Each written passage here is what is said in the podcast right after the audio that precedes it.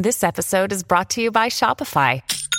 Forget the frustration of picking commerce platforms when you switch your business to Shopify, the global commerce platform that supercharges your selling wherever you sell. With Shopify, you'll harness the same intuitive features, trusted apps, and powerful analytics used by the world's leading brands. Sign up today for your $1 per month trial period at shopify.com slash tech, all lowercase. That's shopify.com slash tech.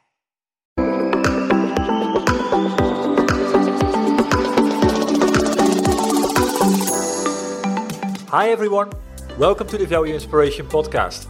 My name is Ton Dobbe and I'm the founder of Value Inspiration and the author of The Remarkable Effect.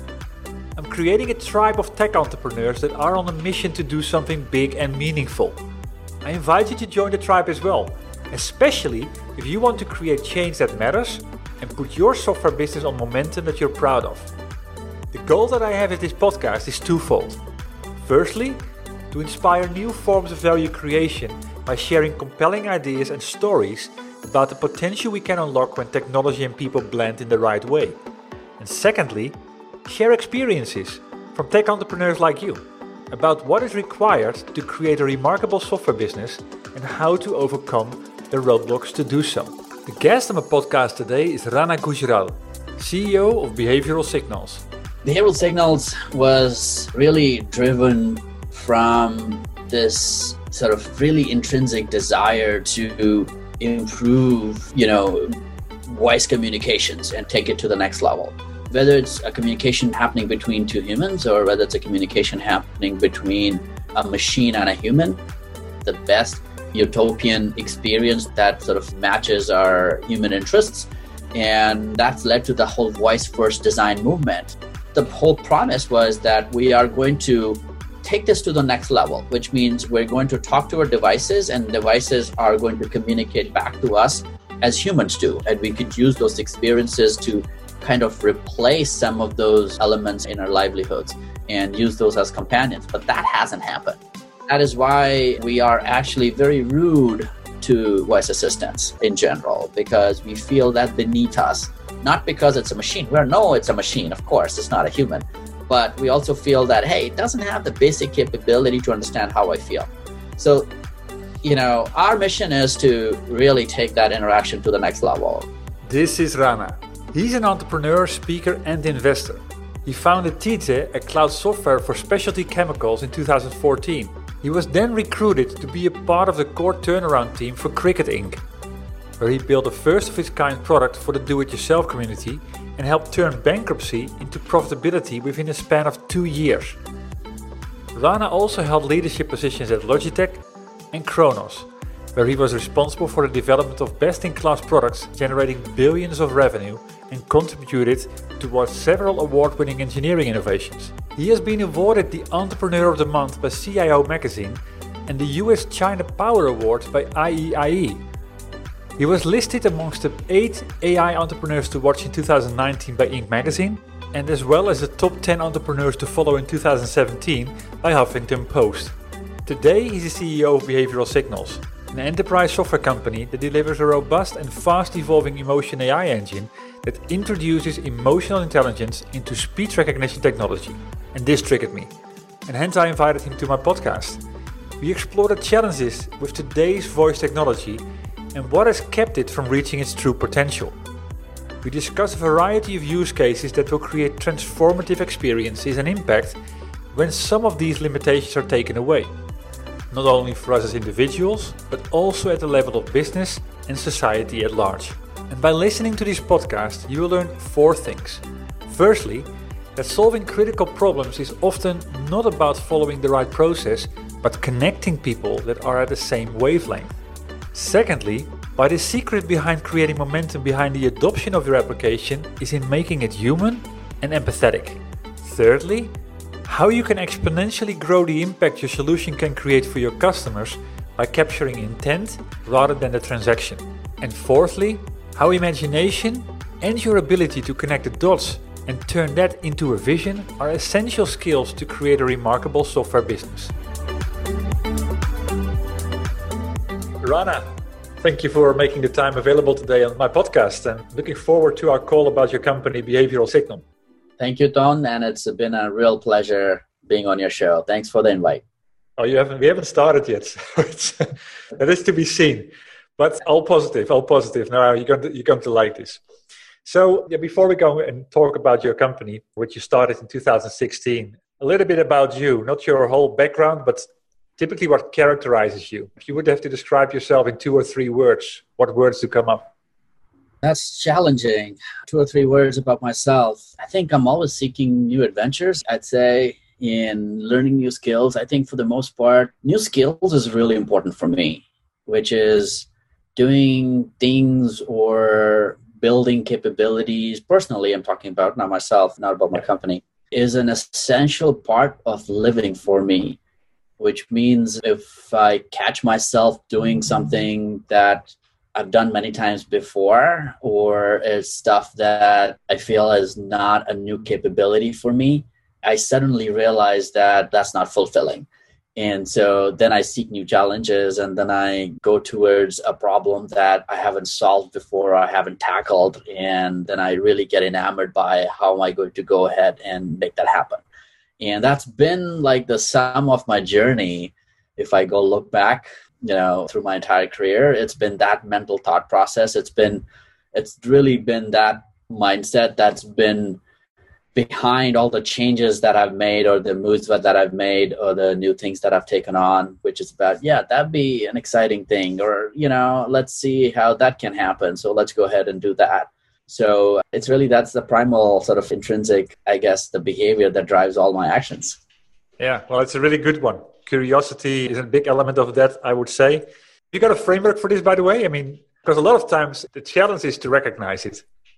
Yeah, I mean, you know, I think you gotta be and i feel not everyone finds it easy to do but you gotta be able to really understand yourself and you gotta really look inside and think about and sort of reflect on who you really are and be okay with it and be comfortable with that. And once you do that then you gotta live a true life and then you gotta really sort of you know live on the terms that you want to live on and do things that you want to do. And everything else falls in line i believe. You really have to do it. What i find is i mean i've had this conversation with many many smart people especially in the education system that we have today is that we follow templates you know oftentimes those templates are society driven and oftentimes that's culturally driven and so but you're expected to do certain things and you're expected to follow certain paths and you're expected to fit in certain molds and with that you know what happens in a template is you follow it.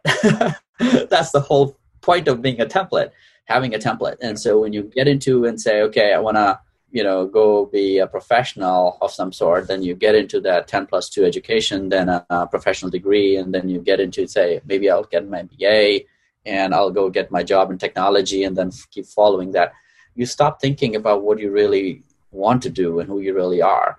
And eventually people do but it's i think it's too late. I mean you get to a point in your career where you're now you know you realize that hey something's off but you're too far down that lane and you look back and you're like you know there's too much baggage there's too much True. you know chaos that will incur if you were to now switch and so people live unfulfilled lives not in terms of material wealth but in terms of their personal fulfillment and so yeah. i think that's the thing which is uh, at the end of the day you know, I feel that's the model, you know, which is stop and reflect and think and recalibrate and then adjust, make those adjustments. Exactly. Yeah. Yeah. I mean, I sometimes compare it with uh, following a map, the template, or following a compass. Yeah. And the compass at the end is about, okay, I want to go there, but I don't know how to go there. I'm going to go the, on, the unpaved route, learn new skills, etc. So figure it out right. myself and the part of going there changes right so yeah. you want to go there but a few years down the line you might choose to say you know i don't want to go there anymore i want to go here but that realization will only come in once you stop and think and reflect and ask that question again which is uh, do i really want to still go there? Or do i yeah. want to do something?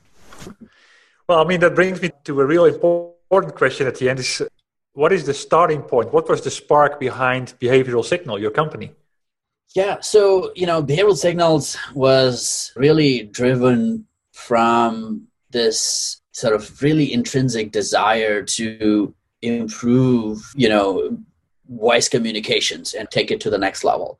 Whether it's a communication happening between two humans or whether it's a communication happening between a machine and a human. And I mean, if you sort of take a step back and sort of think about how powerful voice communication is over other forms of communication, right? So either you're communicating through body language or facial expressions or just typing things out. The most natural, intrinsic way for us to communicate with each other is through talking to each other. Yep. And you know, you don't need language for that because you oftentimes can talk to and communicate with others even without language or words as kids do or babies do, right? Babies communicate with you. They don't know how to speak. They don't understand your language. They don't know how to speak German or French or, or Spanish, but they can communicate. Very rich communication, lots of emotion. So it's primal. We're born with that. And we discovered that about 10, 15 years ago that, hey, yeah, that's how it should be. And so this is sort of the birth of voice first revolution, which led to the birth of, you know, these interfaces where, which allow us to speak to devices and you know allow us to sort of have no touch experiences and so sort of like the genesis of from typing to just touching which is more natural than typing to actually not even touching and just speaking to a yeah. device whether it's your car or your smartphone or your laptop or your car for that matter and so we've discovered that this is great this is what it needs to be and this is the this is the best utopian experience that sort of matches our human interests. And that's led to the whole voice first design movement, which is like build your products and build your experiences uh, for voice first, not as an afterthought, but build it for voice first and then build out other experiences around it. But then if you stop and think about what's happened in this space, right? NLP, NLU, or really specifically speech to text or ASR, automatic speech recognition was considered to be cutting edge, not too far back. I mean, say, let's say five to seven years ago, this was uh-huh. the cutting edge technology. Fast forward into 2020, it's really a commoditized tech. You have very advanced software systems that can very accurately translate audio into words without any errors. And you know you can build some compelling experiences around that. You, you can build call center systems to automate stuff. You could build intelligent sentiment ai systems. You can build you know capabilities like virtual assistants which allow you to speak something and it translates your audio into words and in search intelligent results and respond to you based on that. So that's great. But it kind of sort of like you know the whole promise was that we are going to take this to the next level, which means we're going to talk to our devices and devices are going to communicate back to us as humans do. And we could use those experiences to kind of replace some of those elements in our livelihoods and use those as companions. But that hasn't happened, right? So if you were to think about, you know, that whole experience of voice interaction, we are driven by the fact that how do you take it to the next level? right yeah. so if you're if you're speaking with somebody or if you're speaking with a device or you know a machine for that matter a big aspect of the communication is understanding the cognitive state of mind right so if you and i are speaking we're doing a video chat but let's say if you're doing a phone call we're not just focused on the words we're also focused very much on how you're saying those words yep. and how you're speaking those words which means which that, that translates into how you're feeling. And that translates into are you relating to what i'm saying? You know are you in alignment or are you sort of not in alignment? Are you happy? Are you angry? Are you sad? And then what i have to say after that has to take all of those things into account before responding to you not just what you're yeah. saying right? So here's an example right? So if i ask you a simple question and say Ton would you like to do this?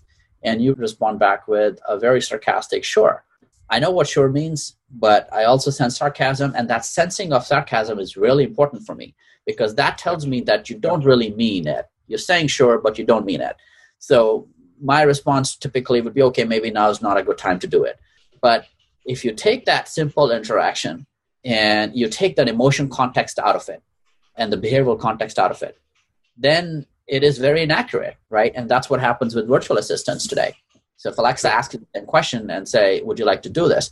and you respond back with a very sarcastic "Sure," she's like, "Great, let's do it." And that is why you would never think of that device as a human substitute. Yeah. And that is why we are actually very rude to voice assistants in general because we feel that beneath us, not because it's a machine. We know it's a machine, of course, it's not a human. But we also feel that, hey, it doesn't have the basic capability to understand how I feel. So, you know, our mission is to really take that interaction to the next level, right? So, what we do, our superpowers are around you know analyzing the voice interactions and then focusing on the tonality the pitch and tonal variance we don't tend to focus too much on the words being spoken. In fact, we don't focus on that at all.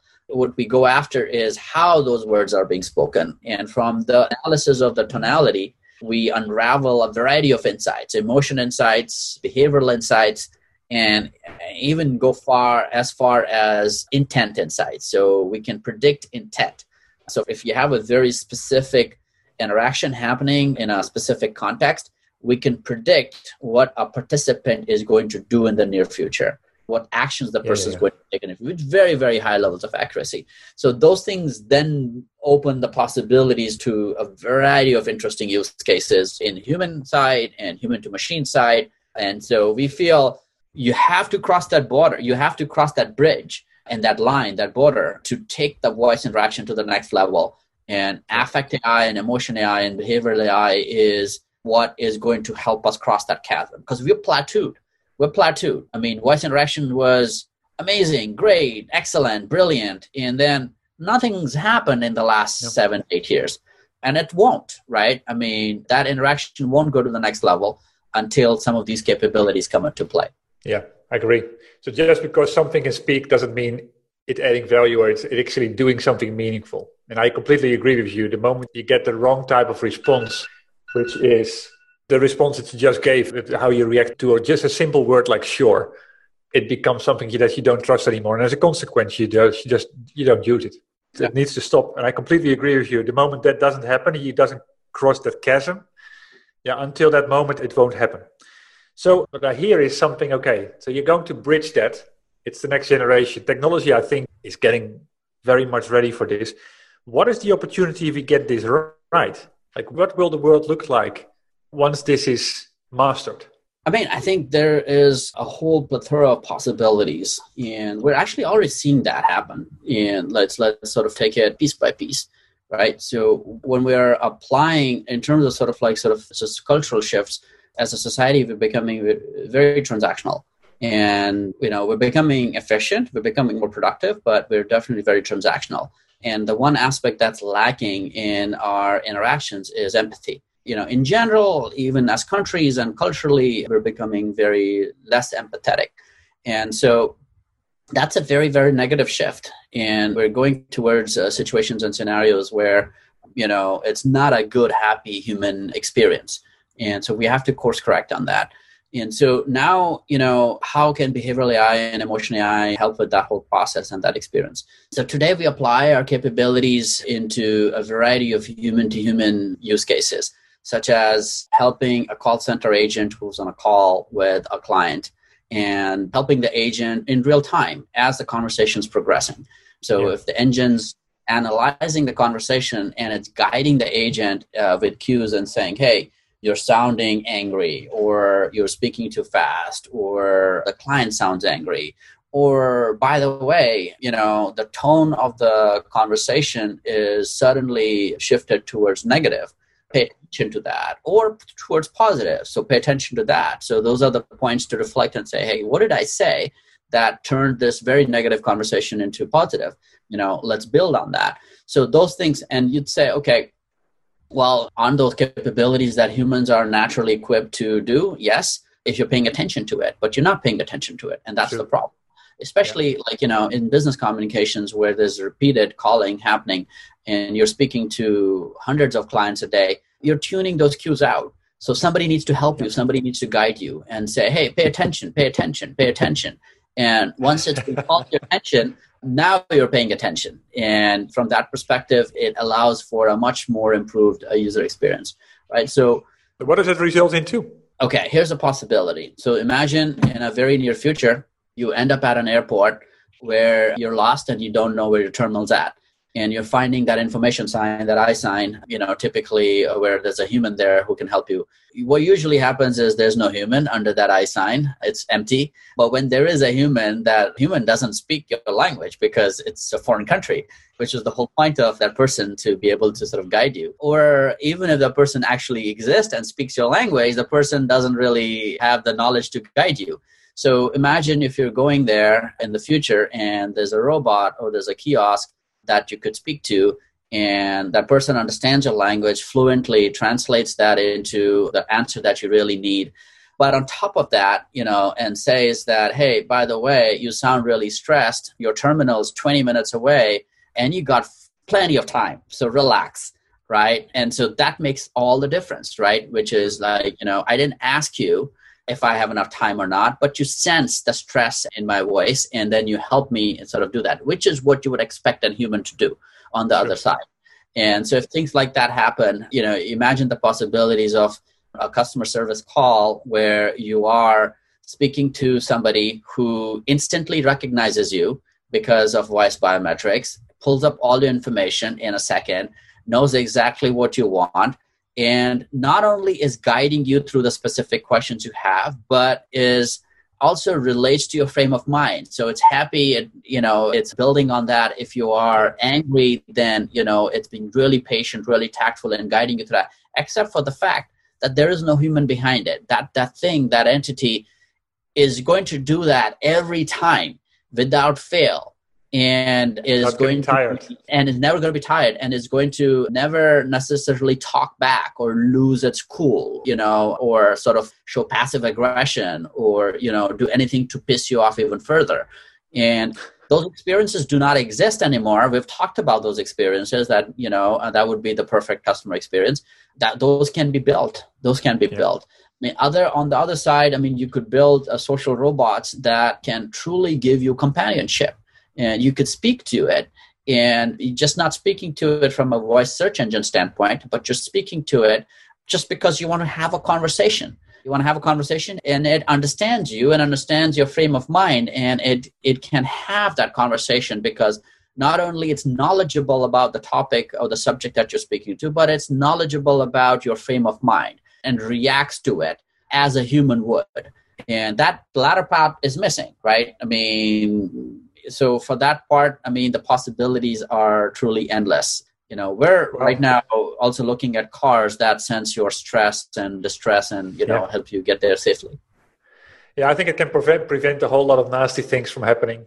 It can make people a lot more relaxed well that, that they would normally be so talking about that that whole evolution you started your company in 2016 there was this plateau in terms of what could be done with, with voice you're taking it to the next level what I'm always interested in is, is whole, yeah, how do you say the innovation route. So what have you done specifically to, or was there maybe one thing that you did different from what the rest was doing in order that to create a remarkable bridge, remarkable, yeah, to bridge that gap?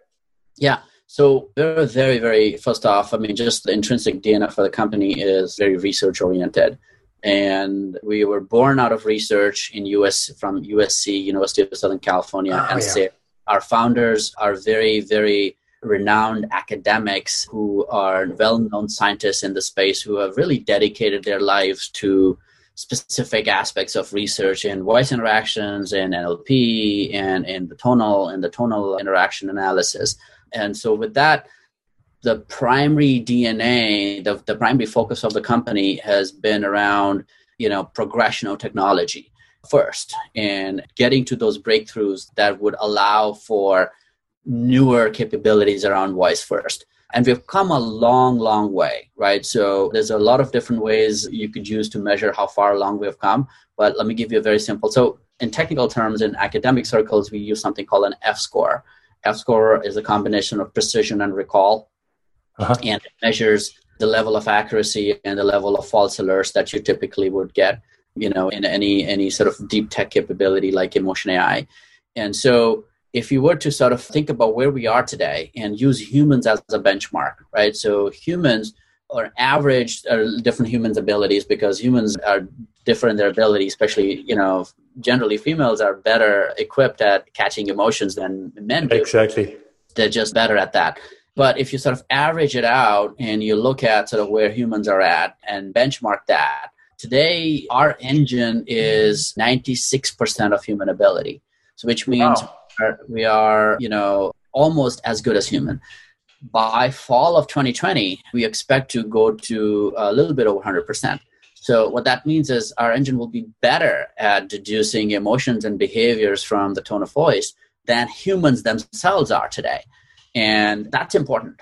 And the reason why that's important is because, you know, any technology really comes to its true form when you achieve a certain levels of accuracy. Before that, it's a lab exercise. It's an interesting research paper. But once you're able to get to certain levels of accuracy, then you can apply it to, towards solving real problems, especially in business context, especially with enterprise clients, which require a certain bar. So we've been able to get to certain. Last year, we've had amazing breakthroughs. We were able to get to certain benchmarks around sort of predicting, sort of you know, and detecting anger in tone of voice between 80 to 85 percent accurate. The prediction engines that we've built. So, for example, we can predict if that holder who's in a conversation with an agent will pay or not pay within the first 30 seconds of the conversation we can make a binary prediction yes or no and that prediction is between 82 to 85 percent accurate. And keeping in mind that we have no clue who this person is no access to the data credit score the amount of debt we have you're simply analyzing that conversation. And in the first 30 seconds of the conversation you can make that prediction. Yep. We actually had a very interesting use case last year. We started to work with a national bank of a European nation, which was primarily focused on using our capabilities in their call centers. And the call center they chose to use was call center that was really dealing with non-performing loans, which is a big problem in Europe in general, as you know. I mean, you know, almost three to five percent of all loans in Europe are non-performing, which is yep. almost 630 billion euro problem and a lot of banks a lot of banks face that problem and so in that context what we built for them was a capability to match the agents with the right customer. But the way we did it was interesting. The engine analyzed recent interactions between the agent and the client and without converting the audio into text which means the entire privacy of the conversation was maintained. We were able to create behavioral profiles of the participants and based on those profiles, we were then able to create matches. And when we implemented that solution, what we saw was a 20% improvement in outcomes from the agents that were using it, which actually for this particular bank, that was $300 million upside, million and a half dollar per agent per year. So think about that. Let me make a small interruption here.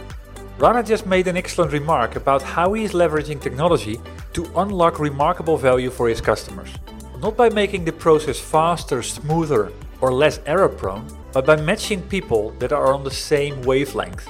And with that, he's creating new value possibilities by doing something we've not been able to do before. And that's generating a 300 million upside for that particular customer. Creating new value possibilities is a core trait that defines a remarkable software business. The opportunities are all around us. We just need to develop an eye for it. So you can master that trait as well. And to start, I'd recommend you getting a copy of my book The Remarkable Effect, in which I review the 10 traits that define the software businesses that we just keep talking about. You can find it on Amazon or any other portal where they sell books online. Back to the interview.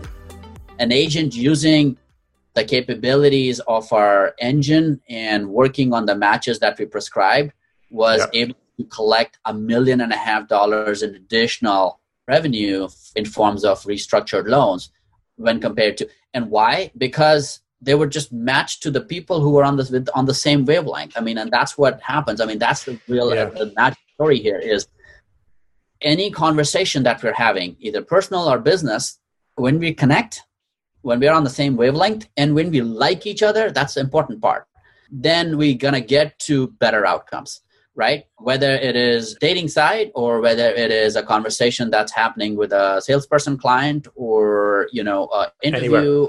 doesn't matter, right? So the question is then how do we connect the right people? And how yeah. do we do that in a scalable fashion? And so I think that's the whole magic. So if I mean, it's I mean, I can go on, but there's a very no, no, it's, Fantastic. That, that, that where this magic plays out. Yeah, I mean, I'm talking about it in my book, but then the other way around. You know, I mean, it's it's all about yeah being very specific about who's your ideal client, and that all comes down to not to, to demographics but to psychographics, which means at the end you're on the same, you think the same, you have the same type of values, you care about the same type of things, you're on the same wavelength. Yeah. So you do it the, oppo- the opposite around. You you understand what the behavior is of a particular customer, and you pair it with the right agent. Very smart. So I mean, what I'm interested in is, I mean, how do you go your whole go-to-market process here? What have you you learned in getting this to market, and what do you believe is your biggest, yeah, how do you say that, growth inhibitor? I mean, so for the most part, you know, in the recent last few months, first off, I mean, we're still sort of uh, finding that balance between research and commercialization. Yeah, okay. Because you know, we don't want to just focus on you know just building a specific product and pushing that out. We also are very committed to pushing the needle on the technology. But with that, the happy balance that we found is a B2B to B model, which is taking our technology and then partnering with other specific product and vertical leads in certain you know certain certain sectors that are also technology and product companies and then enabling them to you know go after use cases that they were unable to go after or improve their game in that use cases Smart. so yeah. that necessarily translates into our technology being used behind the scenes, white labeled or OEM'd, and other larger companies are sort of productizing it and using it. It could be a call center application, it could be a speech analytics solution, it could be a conversational AI stack and all of those products benefit from our core capabilities. Yeah. What we're also doing now is building some very specific products for specific verticals that we are bringing to market more in the B2B fashion, which is we're directly bringing that product to the customer, you know, without the middle layer. And that's the example I gave to you, which is we built a very specific profile pairing engine towards the goal of matching the right agent with the right client. And we've fine tuned that engine to really maximize the debt collection outcomes or help with very complex emotion rich conversations as would be in a conversation between somebody who's trying to convince you to re, you know restructure loans in a manner that you don't take out of context or don't take personally because you know those those, those are very emotion rich conversations. So that's a specific product towards non-performing loans towards banks that we're bringing to market. And there are other specialized products like building a real time assist that guides an agent in real time as the conversation is progressing. And there's another product that really analyzes the conversation after the fact, gathers insights, and is used for coaching and you know coaching the agent. So behavioral coaching product. So those are some of the specific products that are more B2B side. Outside of that, there's a whole variety of use cases that we simply bring to market by partnering up with other companies. Yeah, I mean, I like that model. It's where you become the platform and, and you get a lot more scale with that. And of course, then you enable the companies that once you get into the, the mindset of what is possible, then yeah, those cases can go a lot, a lot further. We're reaching, well, the top of the, the hour or, the, or the, the bottom of the hour here. But one more question in relation to the book that I wrote, Remarkable Effect. In that book, I focus on the 10 traits that define remarkable software companies. And you're definitely transforming an industry here. I'm not even talking about an industry. Maybe it's like you're transforming society almost. so, what do you believe is is a trait that that CEOs or that, that companies need to have in order to become remarkable at what they do? There's a lot of traits that go into being remarkable, and I, I'd say you know there's complex set of capabilities and skills that you need to bring to the equation to really stand out and make a difference and disrupt. But I think if you don't have the ability to, we started to talk about this initially, is to imagine, or if you don't have an imagination, and that translates into having a vision, then you're not going to be remarkable. I'd say. I mean, if you if you you may have a variety of other things going for you. You may have brilliant teams, and you have tremendous amount of resources, and you may have all of those things and you may have the geopolitical factors backing you and all that stuff but you're still not going to be remarkable if you don't have imagination and you don't have vision. And that is hard much harder than it sounds. It's not just daydreaming. It's about processing a lot of data dedicating your life towards a certain thing whatever that thing is and connecting dots and thinking of possibilities. That's what it takes. right? And it's not just uh, thinking about random things and say i have a vision let's go do that. So if you like if you think about like really impressive leaders like you know steve jobs or elon musk and they're very unconventional and they're also very disruptive but they have an imagination. They're thinking about something and they talk about that and most people think about that as just sort of musings. It's like you know he's talking about something and you know it's talking about taking people to mars and this and that is he crazy he's connecting dots. That conversation that he's having is after processing lots of data. I mean, you would have no uh, time, just using that as an example, probably, you know, uh, dedicating years and years of sort of listening and looking and thinking and sort of, now that you have that vision and your imagination, let's work towards it. That's True. probably the number one thing that you need to have to be remarkable outside of a whole lot of other things that you would still need. No, I mean, I came up with 10 traits myself. And well, the, the first one starts with what's your big, well, what's your, what's the big idea? And that's the yeah. vision at the end. That's, that's how idea. it all starts. 100%. So thank you for that. So what is next for you? What is your, what is your biggest aspiration for the next 12, 24 months? I mean, the next thing for us is to continue to do what we've been doing in terms of pushing the needle on the technology that we're very, very passionate and focused on for the last couple of years, we've largely focused on human to human communication and really brought some compelling use cases and different differentiated abilities into call center stacks and conversational AI stacks and speech analytics stack. The next thing for us, the next frontier is human to machine communication. And we're starting to work on that with some certain really interesting companies and we feel that there's an amazing amount of opportunities and amazing amount of experiences waiting for us at spectrum so that's the future and we're taking some steps towards that I'll keep following you. So, where can people find out more about, say, your company, Behavioral Signal, or to connect with you to say hi? Yeah, find us on Facebook or LinkedIn or Twitter. You can go to my web page, which is ranagujral.com, and uh, send me a message if there's something, you know, some crazy idea that you would like to ideate on. You know, I, I talk to new people all the time. And so with that, you know, we're very active on social media. So if there's something you'd like to talk to us about, tweet us, connect with us on our website itself or any of these media platforms. Yeah, that's behavioralsignal.com, right? Yes.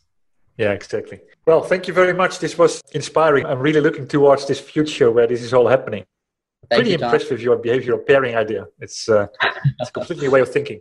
It is. Thanks for uh, that. Appreciate it. Thank you. The pleasure is fully on my side. And this ends my conversation with Rana. I hope you enjoyed it as much as I did.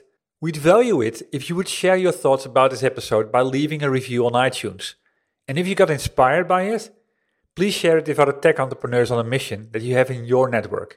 Other than that, thank you for tuning into this podcast.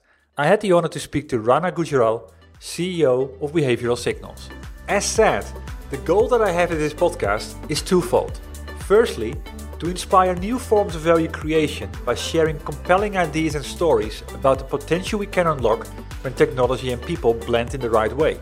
And secondly, share experiences from tech entrepreneurs like you about what is required to create a remarkable software business and how to overcome the roadblocks to do so.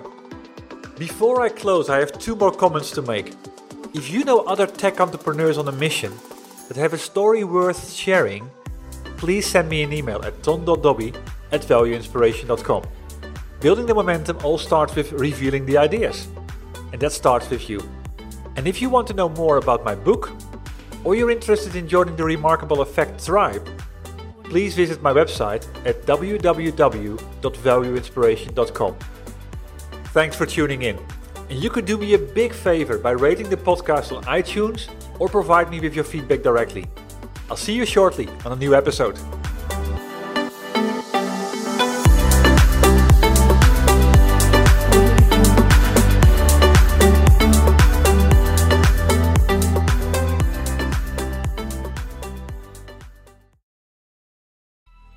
Coming up on 5 Minute News, I'm Anthony Davis. You might think it's partisan because maybe it's critical of one side or the other, but it's not. It's just the truth. And I think that's also something that's kind of unusual for Americans listening to the radio or to podcasts because The news landscape in the States has been so partisan for so many decades, so 5 Minute News is verified, truthful, independent, unbiased, and essential world news daily.